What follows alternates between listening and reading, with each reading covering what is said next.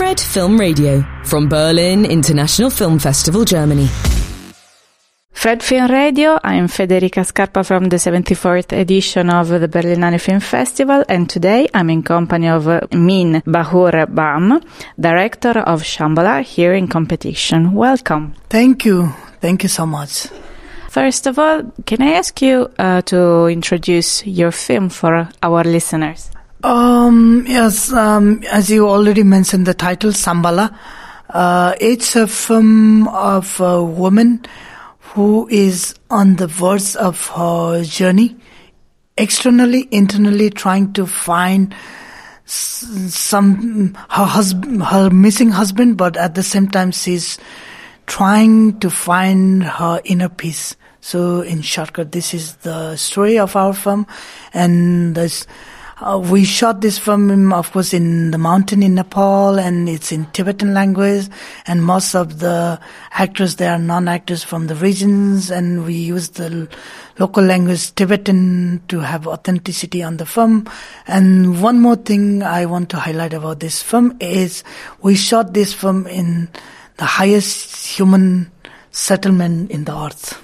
Indeed, I wanted to ask you that Probably this film uh, presented numerous challenges too. And uh, how did you, how did these uh, environmental obstacles influence your direction and uh, maybe your your film? Yeah, uh, logistically, of course, there was lots of challenges that we had to overcome. We had to walk for days and days, and the weather situation was very challenging it could be all of a sudden it uh, big wind, snowing, this and that because of the continuity. It was a big problem, and besides that, there was a problem uh, that some of our cast and crew were facing of altitude sickness. And we had to have a helicopter rescue, these, that, um, besides these logistic challenges, but it was also very uh, internally. It was very nice for me to be a director on the, this part of the Himalayas to make a film.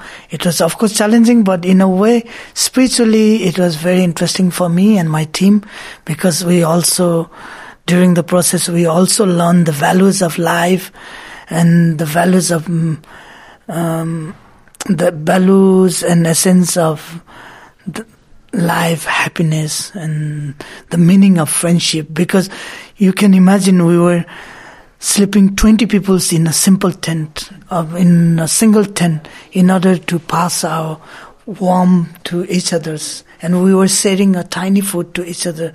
So we learned the values of friendship, humanity, life, so in a way, it was great experience, I would say. How it was the last day of shooting, since you were a community in the end. Uh, actually, last day of the shooting, we were in Ross, uh, because and it was uh, the highest altitude that in the whole process we were around six thousand meter of altitude, and it was snowing, and the last day of the shooting, we had also to. I think we finished 14 scenes, right? On these days. 13 or 14, I. And it was a big challenge to move equipment from one place to another locations. It was quite hectic, but in a way, it was. Uh, something very special inside that okay now we are finishing the film and of course maybe some of my crew members our team members there were feelings, this thrill to, okay, now we are finishing the film, going back to mm, the town, uh, going back to home. It was quite emotional, I would say, with the villagers, with the landscape, with the team, and lots of arrangements. It was quite emotional. How would you describe the protagonist, Pema? I would describe it's a reflection of being myself as a person as an author, character wise.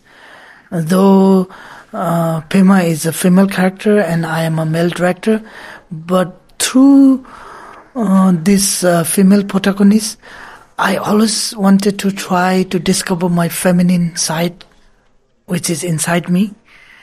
Um, the feminine energy that every male has inside. My ultimate try, my ultimate goal to discover, to try to discover this feminine side of me as a male. And also, I always wanted to see my human ego, male ego inside that, of course, all the man has inside. So I would say, while developing, writing this uh, female protagonist, I learned and I could see a lot of my feminine side, the compassionate side that every male has inside. And finally, I'm very happy that somehow I could manage to see inside me, inside my feminine side, feminine energy. This is very internal process for me. But when you talk about the character and the person of our actor, Pema, Mm, the character itself is uh, very stubborn, very reserved, but at the same time very optimistic about life. And which is also again me in real life. It's very optimistic, having dream to chasing something materialistic in life, but at the same time suffering internally as well. And when you talk about the actor herself, I'm very glad and happy that I found her in my life and in this film. And definitely, she was the perfect cast that I could ever found. And it took us five years mm, to find found her, and she, I would say, she did amazing job. Not only as an actor, also as a human being, she passed really good energy to all the cast and crew. She was very innocent. She is still, of course and she was very nice to everyone. She was always curious about her life, about her character, though she don't talk a lot. And the character I was imagining in my script and the actor we found in real life is perfectly matching. In real life also she is like Pema. Real Pema. Uh, talking about the the screenplay, I was curious. What was the first image, let's say, that you had in mind when you start to write about this film? Starting point. Oh, actually, the first image uh, about this project was long time back. Even at that time, I didn't have a storyline. It was when I was uh, young, uh, when I started doing meditations, following my the path of my parents. At that time, I was 12 years old. First time I started doing fasting and meditation. And then all of a sudden, I don't know, this image came in my mind, in my life. All of a sudden, I started feeling like in my previous life, I was in Dolpo, the region where we shot this, shot this film. All of a sudden, these things started coming in my mind that oh, I was in my previous life, I was not in this house, not in this village. I had a different parents, I had a different friends. I was always thinking, dreaming about discovering this new life, this new family, this new society, new culture, new mm, master, new Rinpoche. And I always have this uh, dilemma, confusion, curiosity. And I was always thinking, okay, one day I will go this location and I would try to navigate if I was right or not. And I was, mm, when I was at the age of uh, 20s, I started dreaming more and more. And then I started writing a short story about it. And when I was in film school, I started writing more advanced. And when I finished my first feature, I started writing a script finally.